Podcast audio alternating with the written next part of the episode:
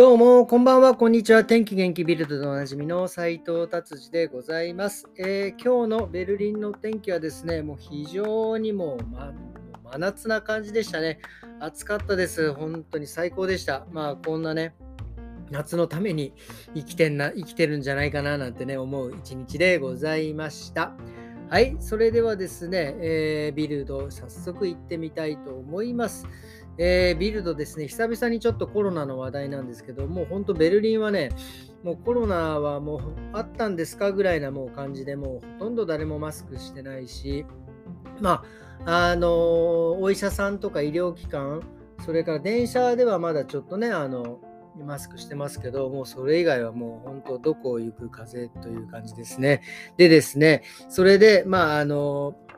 まだあの接種をね、例えばその今、今の時期じゃなくてちょっと前にやっぱり、えー、そのまだコロナがちょっと流行ってた頃いわゆる接種証明とかがないとレストラン入れなかったりとかあとはあの病気がね強すぎ病気なんか疾患があって、えーえーと、注射を受けれない人なんかが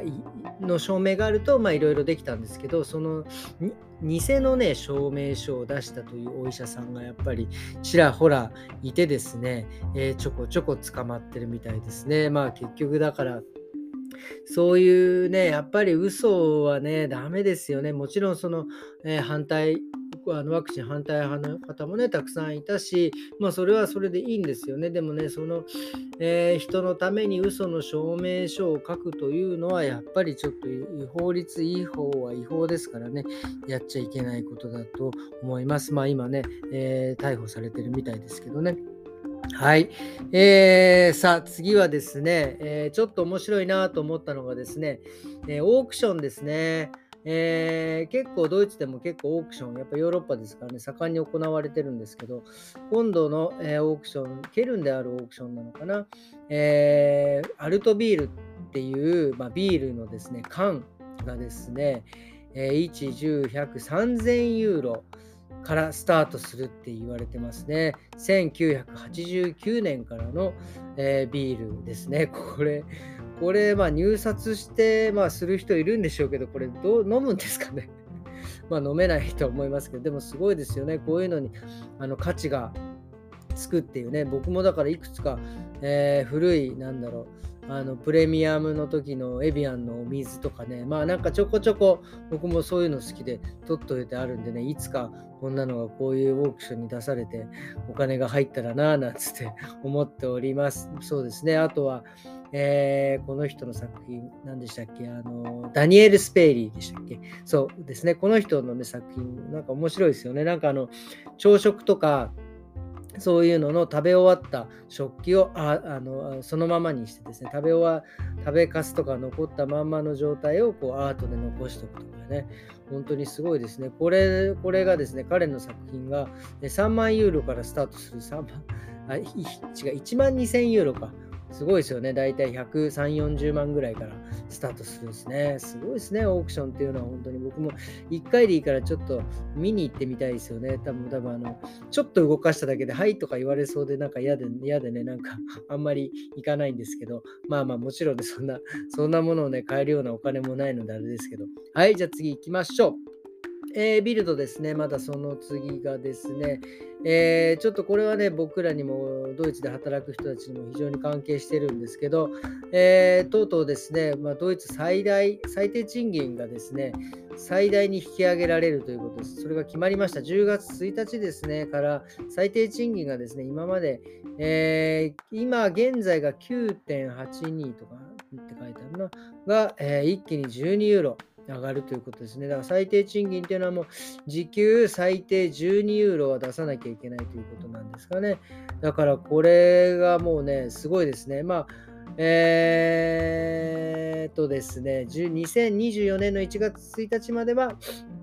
えー、変わらないというようなこと書いてありますね。でも2000、そうですよね。すごいですね。この引き上げで。ただ、この引き上げでね、まあ、あのーあのまあ、悪循環にならなきゃいいなとは思うのは、まあ、最低賃金引き上げるとですね、もちろんその働く人のお給料上がるから、ももちろん物価もね、えー、上がるわけですよね。で、物価が上がってですね、その時に、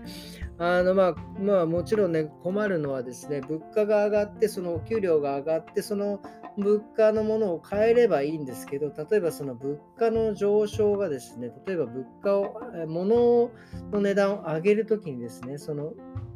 かかったコストの値段だけ上げちゃうと、その人、そのものを売ってる、売ってたりとか、えする人のお給料は上がらないわけなんですよ。なので、これで物を上げるとき、上げるとき、その人のお給料のことも考えてあげないと、もちろんだから普通よりも多分ちょっと、えー、物はね、高くなると思うんですけど、それをしないとですね、多分働けば働くほどお金がなくなっていくようなことになってきますので、物価の上昇プラスその給料を上げていかないとですね、これはもう本当にもうどうにもならないですね。まあまあそんなことはね、もう考えてると思いますけど、あのやっぱりね、これは大きな、えー、大きなあれですね、ドイツ、えー、決定しましたね。はい、すごいと思います。まあ、あとは、でもね、これの他にドイツは今、あの3ヶ月だけ、えー、何でしたっけ、えー、何でしたっけ、あの、9ユーロ、ドイツドイツの、えーえーと、長距離電車以外のものを、ね、月9ユーロチケット買えばですね、どこでも乗れる3ヶ月間、えー、と1月9ユーロだから3ヶ月やるから、えー、27ユーロか。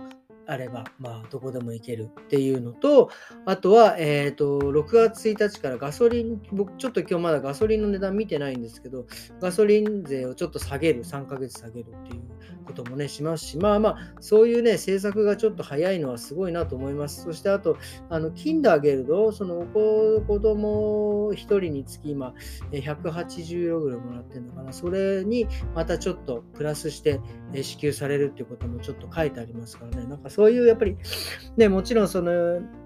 物価が上がった上がったっていうのプラス、やっぱりそうやって、えー、いろいろ、えー、政策としてね、えー、取り組んでいくとですね、なんかやっぱりその政治と、えー、僕らの生活が非常に近いんだなっていうのはですね、ちょっと、え、つくづく、え、感じるわけでございます。ということでですね、今日はこんな感じで終わりにしようかなと思っております。え、っと、今日は、あ、もう金曜日、週末ですね。えー、っと、土曜日、日曜日。あ、そしてね、ドイツは月曜日はですね、えー、と、また祝日なんでね、まあ、何の祝日かちょっとよくわからないので、また今度の放送でお話ししたいなと思います。えー、それではですね、今日はどうもありがとうございました。また明日、さようなら。